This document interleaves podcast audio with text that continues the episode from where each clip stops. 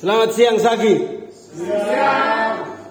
Hari Minggu tujuh Agustus, tujuh ya? Yes. tujuh Agustus, catatan gue delapan leru ini. tujuh Agustus dua ribu dua puluh dua. Kita akan bicara, kami beri judul Do It Out There. Dan hari ini saya gak sendiri, sama Mas Kia handsome. Siapa yang siap terima sesuatu yang baru hari ini? Kasih uh, salam kanan kirinya, siapkan dirimu. Oke. Ada sukacita di tempat ini, teman-teman. Jadi topik kita hari ini Do It Out There. Oke. Tuhan memilih kita yang awalnya adalah orang-orang berdosa untuk dipersiapkan Tuhan. Kita buka satu Petrus dua ayat sembilan.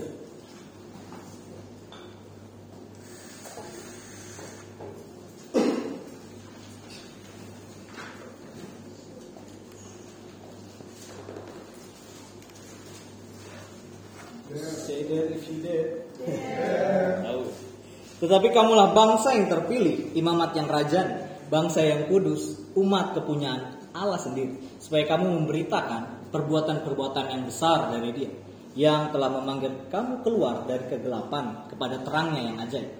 Seberapa banyak yang percaya kamu dipilih oleh Tuhan di tempat ini? Amen. Seorang Kristen yang terpilih sebagai bangsa yang terpilih, kita dipilih sebagai imamat raja atau ya, imam yang melayani raja. Kita dipilih sebagai bangsa yang kudus atau bangsa yang dipisahkan dari dunia.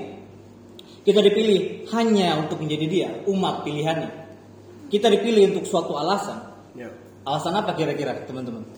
Supaya kamu memberitakan perbuatan-perbuatan yang besar dari Dia. Kita mem- kata memberitakan dari satu Petrus dua ayat sembilan ini uh, diambil dari bahasa Yunani exagelo atau dari kata ex angelo, yaitu bahasa Inggrisnya um, to tell out, out atau declare, atau Indonesia memberitakan atau deklarasi. Uh, jadi kita dipakai Tuhan untuk mendeklarasikan perbuatan-perbuatannya. Jadi seluruh hidup kita dipilih untuk hal ini. Kita dipilih untuk menyatakan perbuatan Tuhan. Itu sama dengan kita dipilih untuk menyatakan perbuatannya Tuhan. Kita menjadi bangsa pilihan Tuhan dari berbagai jenis suku dan bangsa, dikumpulkan menjadi satu oleh Tuhan, menjadi satu tubuh. Dan jadi bangsa Tuhan yang kudus, kita telah dipilih oleh Tuhan untuk dapat memuliakan namanya, menyatakan kebesarannya kepada orang yang belum percaya. Di ayat ini berkata, memberitakan perbuatan-perbuatan yang besar dari Dia, sehingga kita yang dipanggil dan dipilihnya untuk melakukan pekerjaan baik atau memberitakan kabar baik seturut dengan rencananya Tuhan. Hal ini juga tertulis di dalam perjanjian lama. Kita bisa buka di Ulangan enam ayat enam. Ulangan uh, Ulangan enam ayat enam. Yang sudah dapat boleh katakan amin. Amin. Kita semua dipilih oleh Tuhan. Amen. Amen. Tidak ada satupun yang dengan sengaja mencari tempat ini. Ya. Nah, yes. Kalau saya sadari dari setiap cerita teman-teman unik semua. Gimana ceritanya terus bisa ketemu tempat ini? Semua punya cerita tersendiri karena Tuhan sedang memilih engkau. Ayat enam begini firman Tuhan. Apa yang kuperintahkan kepadamu hari ini haruslah engkau perhatikan. Haruslah engkau mengajarkannya berulang-ulang kepada anakmu dan membicarakannya apabila engkau duduk di rumahmu, apabila engkau sedang berjalan dalam perjalanan, apabila engkau berbaring, dan apabila engkau bangun. Di dalam dua Petrus kita melihat bahwa Tuhan memilih kita supaya kita menyatakan siapa Dia. Dan untuk hal ini kita sadari itu serangkaian alasan kenapa kita ada di sini hari ini. Itulah alasan kenapa Tuhan memanggil engkau mendekat ke tubuh ini. Kenapa ini itulah alasan kenapa Tuhan menggabungkan kita bersama-sama di tempat ini. Bahkan itulah alasan kenapa Tuhan memanggil Pastor Eric untuk hidup kalian juga. Memanggil Pastor Brent untuk hidup kita juga. Semua yang Tuhan sedang kerjakan itu untuk hidup kita menyatakan siapa dia. Tuhan memberikan perintahnya kepada mereka yang dipilihnya. Perintah Tuhan tidak disampaikan hanya ke semua bangsa pada waktu itu, cuma umat Israel. Kepada mereka yang dipilih, dia akan nyatakan hati dan siapa dia. Kepada mereka yang dipilih, dia akan nyatakan kehidupan dia bagi hidup. Tuhan mau setiap kita yang dipilih untuk ikut di dalam rencananya. Siapa mau ikut rencana Tuhan? Amin. Masalahnya adalah tidak satupun kita yang tahu rencana Tuhan. Ya kan? Sehingga perintah Tuhan sangat penting. Di perintah itulah paling tidak kita tahu arah yang Tuhan mau hidup kita berjalan. Tetapi perintah Tuhan tidak hanya kita dengar saja. Amin. Amin. Tuhan mau perintah itu selalu ada di hidup kita. Perintah Tuhan ini harus terus dikatakan berulang-ulang untuk anak-anak kita. Waktu apapun dan dalam keadaan apapun. Dan dikatakan juga pada waktu kita sedang dalam perjalanan. Kata lain dari sedang dalam perjalanan adalah waktu kita di luar sana. Tuhan menyentuh dua aspek di sini. Aspek di dalam dan di luar. Da- dalam keluarga, di rumah kita, dan lingkup yang terkecil di dalam situ, dan juga lingkup di luar sana di rumah kita. Ya, kita dipilih untuk menyatakan siapa Tuhan, tapi tidak hanya di dalam saja. Amin. Tuhan mau perintahnya juga terus dinyatakan di luar sana. Kita dipilih, amin. Kita menerima perintah dan perkataan Tuhan. Jangan biarkan perintah itu berdiri di dalam sini aja. Do it out there. Yang kamu terima di sini. Ini yang penting bagi kita semua. Dan di sini kita tahu bahwa dari mana sih kita tahu kita sudah dipilih Tuhan? Apa hanya yang dikatakan dari Rasul Petrus di satu Petrus tadi? Kita juga diingatkan lagi oleh murid Tuhan Yesus yang lain. Dan Tuhan juga sudah memilih kita untuk tujuan yang mulia. Dan seperti Mas Giri bilang tadi bahwa gak ada yang kebetulan kita semua berkumpul di tempat ini. Dari berbagai ras, suku, bangsa kita berkumpul. Kita buka di Yohanes lima belas ayat enam belas.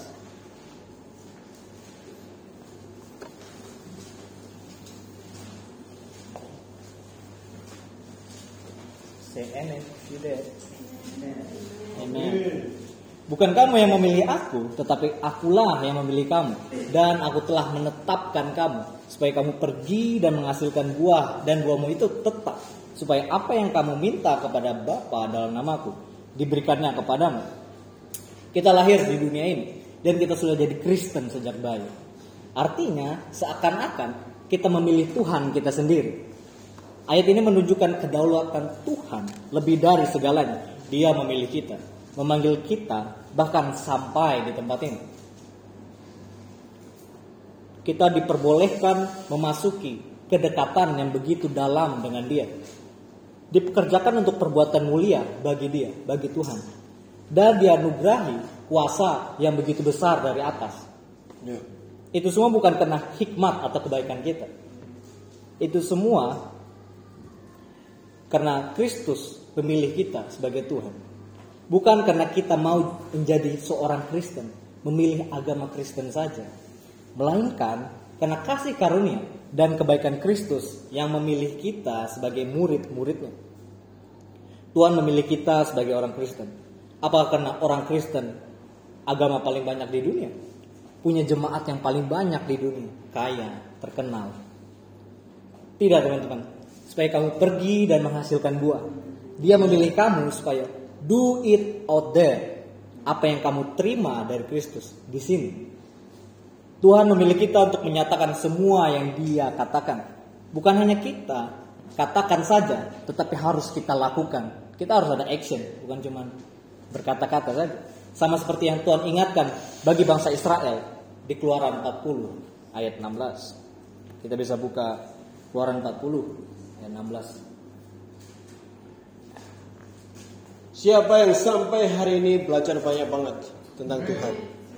Bahkan di dalam sepuluh hari terakhir saya punya mungkin delapan atau sepuluh lembar catatan ayat. Itu cuma ayat ayat tok, ayat tok segitu panjangnya. Itu yang Pak Eric sampaikan. Kalau ada yang perlu kasih tahu saya, nanti saya kirim. Uh, jadi semua itu segitu banyaknya. Sebelum itu kita banyak belajar. Kita melewati kelas dasar ratusan ayat di sini. Kita melewati kelas single untuk yang single-single. Kelas pernikahan ada yang sudah, ada yang belum. Kita belajar di setiap minggu di sini. Kita belajar di setiap hari Kamis, baik tentang sejarah atau yang lainnya. Tuhan sedang berbicara kepada kita. Amin. Tuhan sedang mem- memberi sesuatu kepada kita. Kita menerimanya di tempat ini. Dan ada satu orang yang selalu menerima sesuatu dari Tuhan untuk melakukan sesuatu bagi umatnya. Di kitab Keluaran empat puluh ayat enam belas dikatakan, dan Musa melakukan semua itu tepat seperti yang diperintahkan Tuhan kepadanya. Garis bawah itu. Dia melakukan tepat seperti yang diperintahkan Tuhan kepadanya. Demikianlah dilakukannya. Oh, ini sulit. Kenapa sulit? Karena kita sudah dibudayakan sebagai Kristen pendengar saja. Bagi kita Kristen yang dari lahir pasti nyambung atau relate dengan hal ini. Dengan dari kecil kita mendengar, mendengar banyak tentang Tuhan dan hukumnya dan apa yang Dia mampu lakukan. Tidak banyak contoh di sekeliling hidup kita untuk melakukan hal ini di keseharian hari kita. Itu yang membuat kita nggak pernah berpikir gimana caranya kita benar-benar melakukan hal ini. Kesulitannya adalah untuk kita belajar melakukan, katakan melakukan, melakukan, melakukan, melakukan tapi dengan tepat. Melakukannya dengan benar-benar tepat seperti yang Tuhan berikan kepada kita. Siapa yang sudah menerima Tuhan sampai hari ini? Amin. Siapa yang sudah menerima kasih Tuhan sampai hari ini? Amin. Siapa yang sudah mendengar tentang Dia sampai hari ini? Amin. Apakah kita mampu untuk terus melakukannya dengan tepat? Ini yang penting. Tapi juga perlu dilakukan di dalam dan di luar. Ya. Musa tidak hanya berkutat dengan bait Tuhan saja, atau di gunung saja, atau di kemahnya bersama Tuhan saja. Di setiap langkah yang dia lakukan, dia lakukan menurut apa yang Tuhan katakan. Bertahun-tahun kita dibentuk menjadi Kristen jago kandang. Pok, pok, pok, pok. Saatnya sekarang berubah. Amin. Kita harus melakukan apapun yang Tuhan katakan, baik di dalam rumah tangga, di dalam komunitas, atau di luar sana. Do it out there. Apa yang kamu terima dari Kristus di sini. Kita ke ayat tujuh belas. Begini begini begini firman Tuhan. Begini begini. Nah, harusnya kamu berpegang pada perintah, peringatan, dan ketetapan Tuhan. Ada tiga hal itu. Yang diperintahkannya kepadamu, haruslah engkau melakukan apa yang benar dan baik di mata Tuhan, supaya baik keadaanmu dan engkau memasuki dan menduduki negeri yang baik yang dijanjikan Tuhan. Ayat tujuh belas. Oh, salah. Keluaran enam. Eh, bukan. Dia masuknya di Ulangan enam. Deuteronomi. Yang ayat tujuh belasnya. Ya, udah baca. Saya ulangi lah ya. Thank you, Pak Novel. Yeah, it's good. Dia tujuh belas sudah di situ. Haruslah kau berpegang pada, betul di situ? Iya. Ya. Perintah, peringatan dan ketetapan Tuhan Allahmu dan per- diperintahkannya kepadamu. Sudah diberikan? Sudah diterima? Tetapi haruslah engkau melakukan apa yang benar dan apa yang baik di mata Tuhan, supaya baik keadaanmu dan engkau memasuki dan menduduki negeri yang baik dijanjikan Tuhan dengan sumpah kepada nenek moyangmu. Apa yang dilakukan perintah Tuhan itu ke hidup kita? Menjaga hidup kita benar dan baik di mata Tuhan. Perintah Tuhan mengajarkan kita hal ini. Hidup kita tidak jauh dari kejahatan kalau kita tidak jalani hidup kita tan- eh, kalau kita hidup jalani hidup kita tanpa Tuhan. Dekat banget. Setiap detik, setiap saat dekat banget sama kejahatan kita semua. Kita perlu sadari bahwa Tuhan pilih kita untuk sesuatu. Kita perlu sadari Tuhan memilih kita untuk menyatakan apa yang benar di mata Tuhan bagi dunia. Dengan melakukan seturut perintah Tuhan, dengan cara itu kita menjadi orang Kristen yang berkenan di matanya. Banyak dari teman-teman tahu cerita ini. Salah satu perjalanan iman Kristen saya, di mana saya bertumbuh dalam lingkungan gereja dari lahir. Tetapi ada titik di mana saya mulai bertanya-tanya, oh, apakah yang saya lakukan ini benar-benar yang disukai atau baik di mata Tuhan? Kayaknya tidak pernah aku bolong ibadah minggu, nggak uh, pernah bolong sekolah minggu, nggak pernah bolong Natal juga dan Paskah, ya kan? Lakukan semua itu. Main musik, ikut doa, ikut kelas ini, ikut semuanya.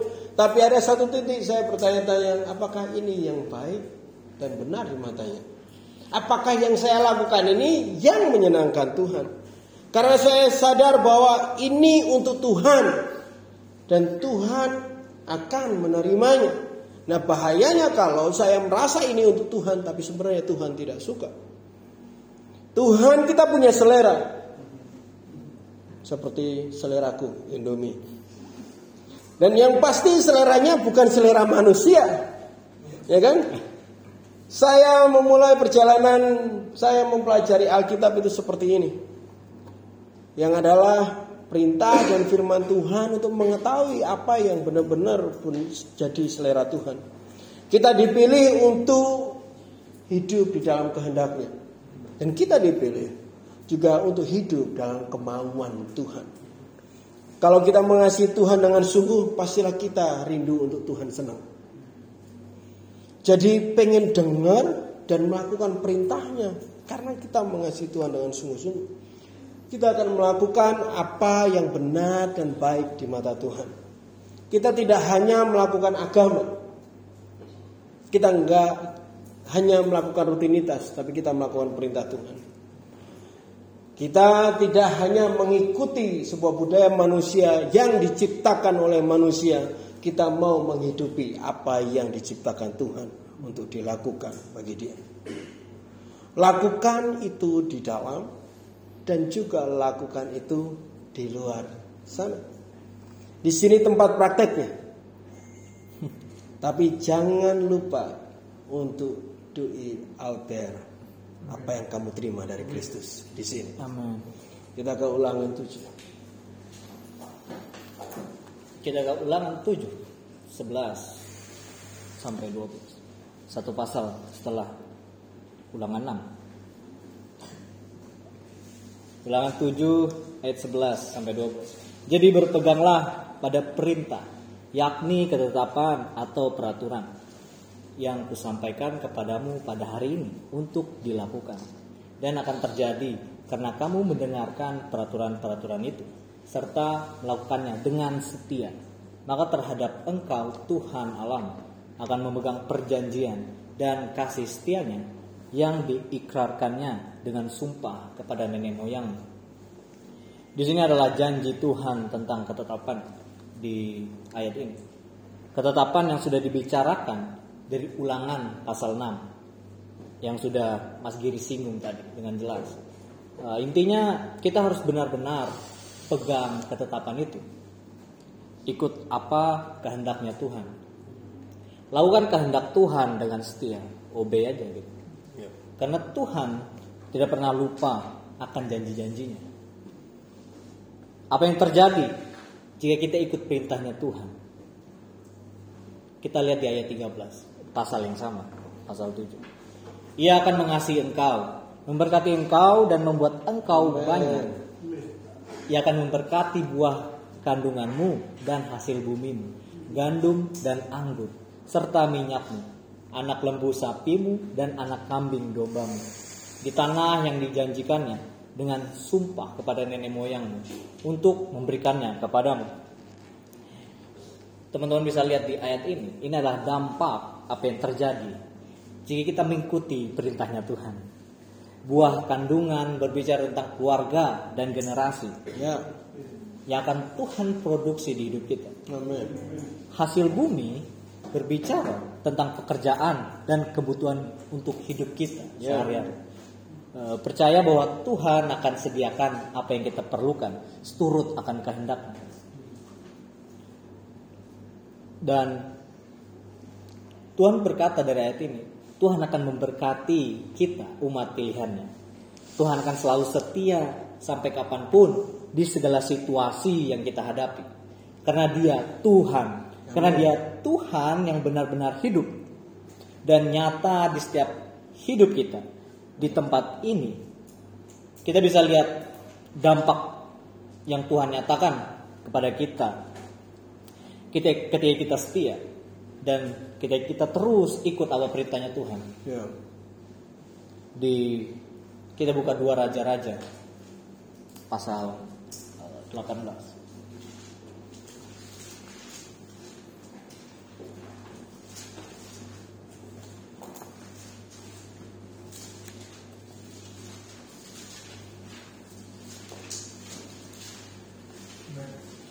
Amin. Saya percaya kita semua gak mau jadi Kristen yang jago kandang. Ya. Jago cuma di kandang doang. Kita harus jadi Kristen yang juga jago tandang.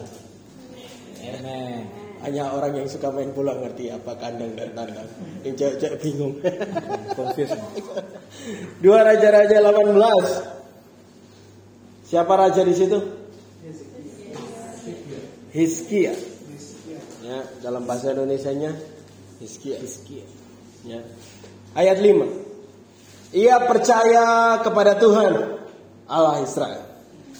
Dan di antara semua raja-raja Yehuda, baik yang sesudah dia maupun yang sebelumnya, tidak ada lagi yang sama seperti dia.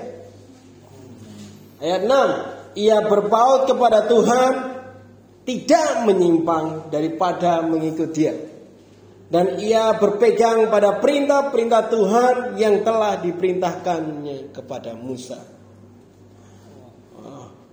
Raja Hiskia dikatakan dia percaya kepada Tuhan Israel. Tuhannya besar. Kita bicara dalam sejarah kita, Tuhan ini adalah Tuhan yang maha tinggi.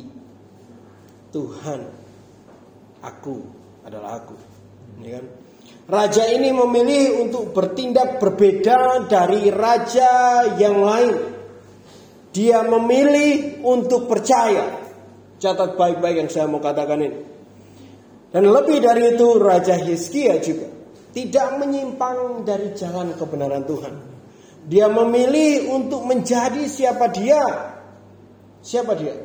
Pengikut Tuhan Israel. Ya. Pahami ini bahwa nenek moyangmu tidak menentukan siapa kamu. Amen. Ya. Mungkin menentukan wajah kita, warna kulit kita, tapi bukan siapa kamu. Tuhanlah yang memilih dan memiliki hidupmu. Kitab Yosua katakan, pilihlah kepada siapa kamu akan melayani hari ini. Kamu dipilih oleh Tuhan Tapi kamu juga harus memilih apakah kamu ikut mau Tuhan atau tidak. Pilihanmu menentukan tindakanmu, dan pilihanmu juga menentukan siapa kamu. Jangan menentukan pilihan berdasarkan masa lalu, tetapi tentukan pilihan berdasar apa yang Tuhan katakan kepadamu.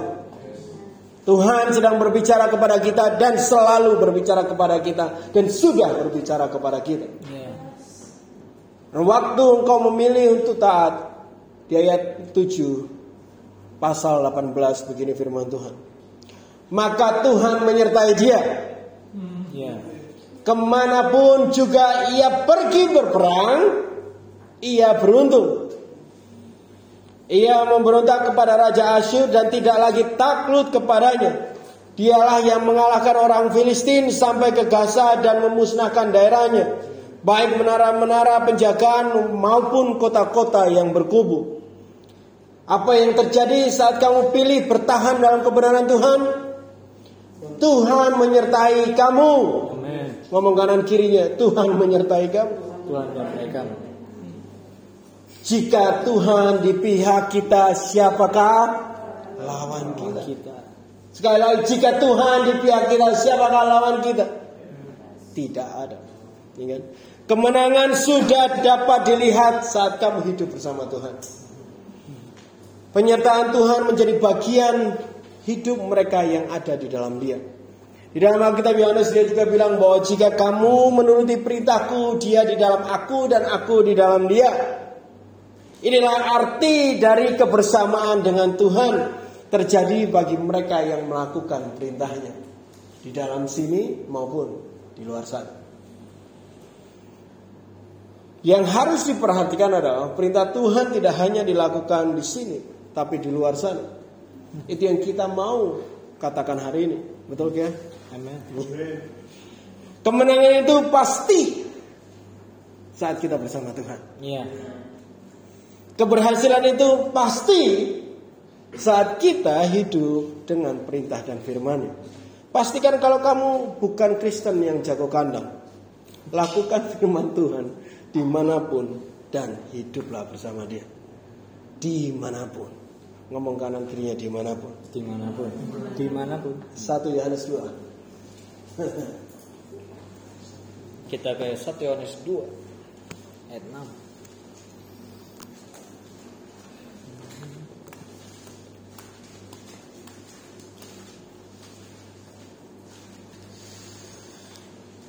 Amin. satu Yohanes dua ayat enam.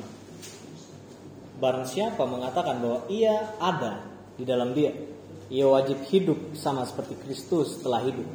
Ini versi terjemahan uh, baru. Tapi aku akan bacakan bacain lagi di versi Alkitab yang terbuka A Y T. Di sini lebih clear, lebih jelas bahwa orang yang mengatakan bahwa dia tinggal di dalam Tuhan, ya, dia harus hidup sama seperti Yesus hidup. Kristus Tuhan pernah tinggal dan hidup dalam dunia ini. Sama se, uh, ia sama menjadi seperti kita, menjadi manusia. Di Yohanes satu empat belas bisa uh, ngomong tentang itu. Terus di dunia ini Tuhan memberikan contoh hidupnya tentang ketaatan kepada Bapa. Orang-orang yang mengaku Dia adalah Tuhan berada di pihak dan mau terus mengikuti Dia. Jadi harus hidup bersamanya, hidup mengikuti pola dan teladannya yang telah Tuhan contohkan. Maksud dari uh, ayat ini, kita mengikuti apa kehendaknya Tuhan. Di ayat ini bilang bahwa siapa yang mengatakan tinggal di dalam Tuhan harus hidup sama seperti Yesus hidup. Yeah. Kita ambil contoh di kehidupan kita sehari-hari gitu.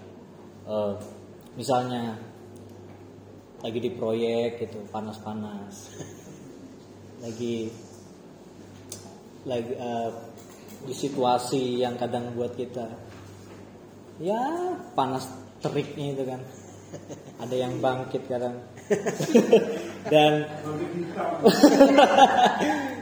wah rasis. Dan misalnya ada teman-teman yang sales gitu, terus nawarin sirup, terus di reject ya, ditolak, nanti aja lah gitu, atau next ya. Terus ada juga misalnya teman-teman yang ngebar di Holy Ground, barista ya.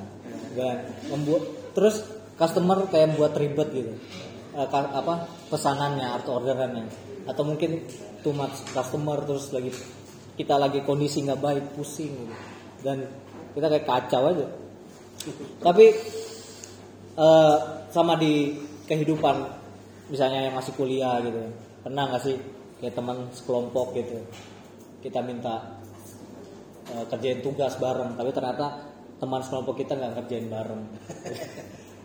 Dan hal-hal itu bukan alasan teman-teman, kita tidak sama jadi seperti Kristus. Karena kita harus paham bahwa hidup seperti Kristus adalah mutlak. Katakan mutlak. Harus apapun kondisi yang kita alami hari itu. Berapa kali kita mengatakan firman Tuhan yang hidup di dalam diri kita ke orang lain atau saat sharing ini. Tetapi apakah firman itu benar-benar kita hidupi di setiap langkah hidup kita? Nah, ini jadi pertanyaannya. Karena ayat ini dengan tegas menyatakan siapa yang tinggal di dalam Tuhan akan hidup juga sama seperti Tuhan hidup. Jadikan firman ini refleksi kepada teman-teman di tempat ini. Mari kita hidup sama seperti Tuhan hidup. Dimanapun kita berada dan apapun yang kita lakukan, do it out there. Apa yang kamu terima dari Tuhan di sini, di komunitas. Mari kita hidup sama seperti teladan yang Tuhan contohkan. Yang Tuhan contohkan di hidup kita. Kita bisa lihat contoh lain di Amsal dua puluh delapan ayat enam.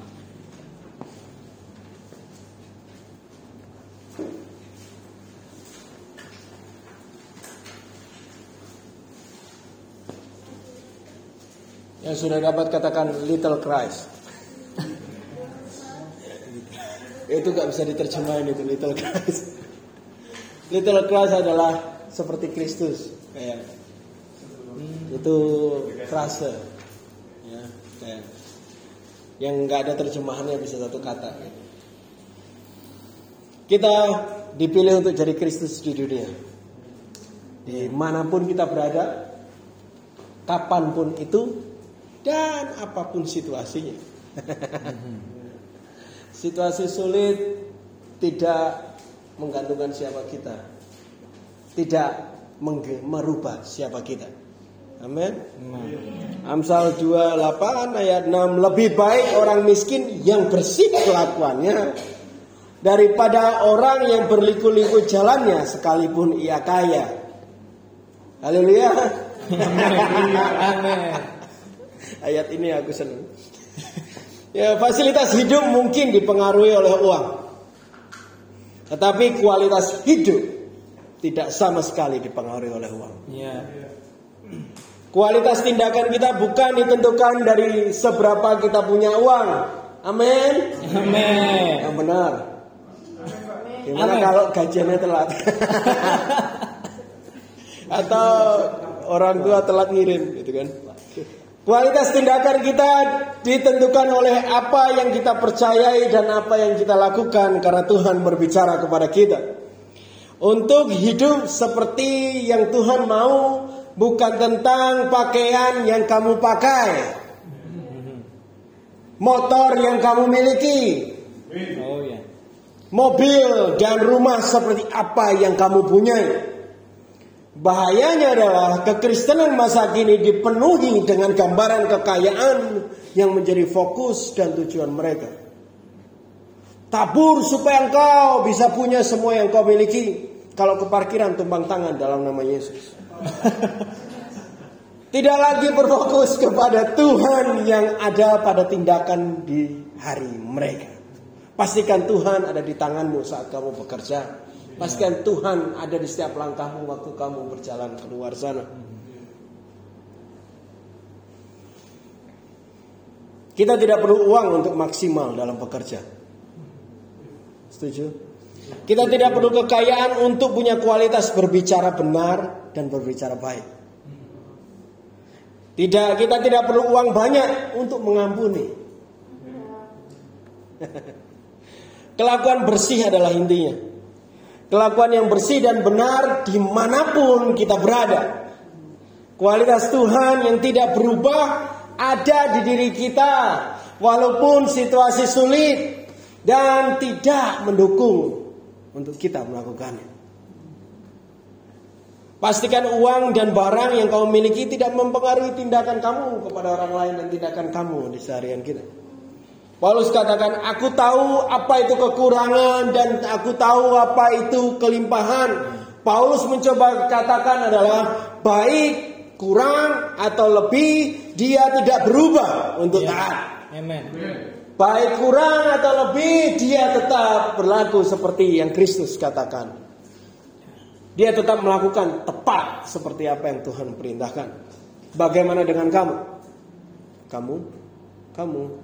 Kamu dan kamu semua. Kelakuan kita tetap benar dan bersih apapun yang terjadi dan dimanapun. Do it out there, apa yang kamu pelajari dan terima dari Kristus di sini. Di dua Tesalonika dua ayat lima belas.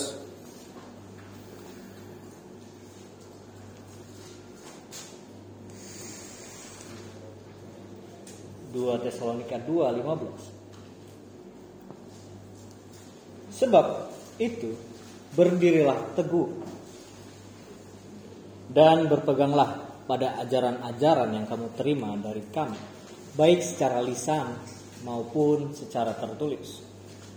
Jadi eh, sedikit flashback dari cerita dari ayat ini tentang waktu di jemaat di Tesalonika dinasihatkan oleh Rasul Paulus saat itu, dan itu sebenarnya untuk menguatkan iman mereka. Iman sebagai orang Kristen, karena adanya berbagai uh, apa, penyesat-penyesat saat itu. Bisa di nanti teman-teman lihat di ayat tiga itu. Terus surat ini juga relate gitu, kayak sama kayak kehidupan kita, kehidupan masa kini, bahwa dari situ saya menguatkan teman-teman di tempat ini untuk benar-benar berpegang teguh pada setiap ajaran-ajaran yang teman-teman sudah terima. Banyak itu uh, ya sekarang zaman Google dan kita bisa tahu hal-hal pengajaran-pengajaran bebas seliuran di mana-mana. Tapi di sini dengan tegas ayat ini untuk benar-benar berpegang teguh pada setiap ajaran-ajaran yang teman-teman udah terima komunitas itu. Hidupi pengajaran itu, pengajaran-pengajaran itu. Hidupi apa yang Tuhan taruhkan di dalam hati kita. Untuk terus hidup kudus, hidup saleh, hidup yang sesuai dengan firman Tuhan. Hidupi pengajaran-pengajaran di tempat ini dengan tidak tergoyahkan dari apapun, segala kondisi dan situasi yang kita lalui. Amen. Kita harus terus bawa firman di setiap langkah kita. Kita harus terus ingat firman secara lisan maupun secara tertulis. Baca lagi buku atau catatan-catatan yang sudah kita tulis, entah itu S O B, entah itu pas Bible study, entah itu apapun yang pemimpin-pemimpin kita uh, sharingkan gitu. Apa yang kita telah dengar, yang kita dapatkan dari Pak Brent, Pak Giri, dan ya, teman-teman kita sharing juga. Kita ingat lagi, kita baca lagi firman itu, dan lihat bahwa firman itu akan menguatkan kita. Dan kenapa? Karena firman itu ada pelita bagi kaki kita dan terang bagi jalan kita. Amin. Ini yang penting bagi hidup kita, bahwa kita harus berdiri teguh. Ya. Teguh berdiri. Gak ada yang namanya teguh kan di sini. Berpeganglah. Jadi berdiri teguh artinya tidak ber, tidak goyah dan terus pegang itu, tidak lepaskan. Hmm. Di ayat enam belas di sini dikatakan bahwa dan Ia Tuhan Yesus Kristus dan Allah Bapa kita di dalam kasih karunia-Nya telah mengasihi kita dan telah menganugerahkan penghiburan abadi dan pengharapan baik kepada kita. Kiranya menghibur dan menguatkan hatimu dalam pekerjaan dan perkataan yang baik. Apa yang membuat tindakan kita berubah? Apa yang membuat perilaku kita berubah? Apakah tekanan? apakah depresi, apakah keputusasaan. Tuhan tidak hanya memilih kamu, tapi Dia juga mengasihi kamu. Amin. Karena Dia mengasihi kamu, Dia menganugerahkan atau memberikan harapan itu. Sehingga harapan itulah yang menjadi tujuan di hidup kita.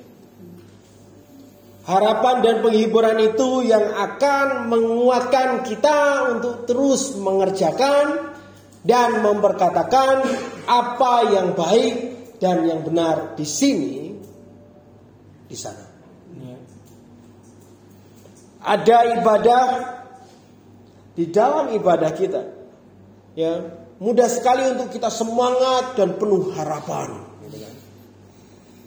Jaga pengharapan itu waktu kamu di luar sana juga. Yeah. Amin. Saat semua mungkin sulit atau semuanya kayak nggak jalan seperti yang direncanakan. Saat semuanya tidak kelihatan berhasil bahkan. Saat semuanya penuh dengan tantangan, penghiburan dan pengharapan yang kamu terima di sini, jangan biarkan harapan itu hilang waktu kamu di luar sana. Yeah. Jangan biarkan harapan itu hilang daripadamu. Karena harapan yang membuat kita jadi tenang. Harapan itu yang membuat kamu memiliki kekuatan yang teguh untuk bertindak yang benar. Jadi seberapa yang mau untuk lakukan perintah Tuhan dimanapun kita berada. Amin. Di luar sana banyak yang butuh melihat Yesus. Dan kamu dipilih untuk menyatakan apa yang memperlihatkan Dia. Jangan berhenti hanya di tembok ini saja. Amin. Iya. Walaupun tembok kita gede. Pastikan kau bertindak sesuai dengan firman Tuhan dimanapun kita berada. Amin. Do it out there. Apa yang kamu terima dari Kristus di sini, jadi lakukan dimanapun itu. Amin. Kita mau jadi Kristen yang sesungguhnya. Amin. Kita akan masuk dalam perjamuan kudus kita, Bapak Ibu Saudara.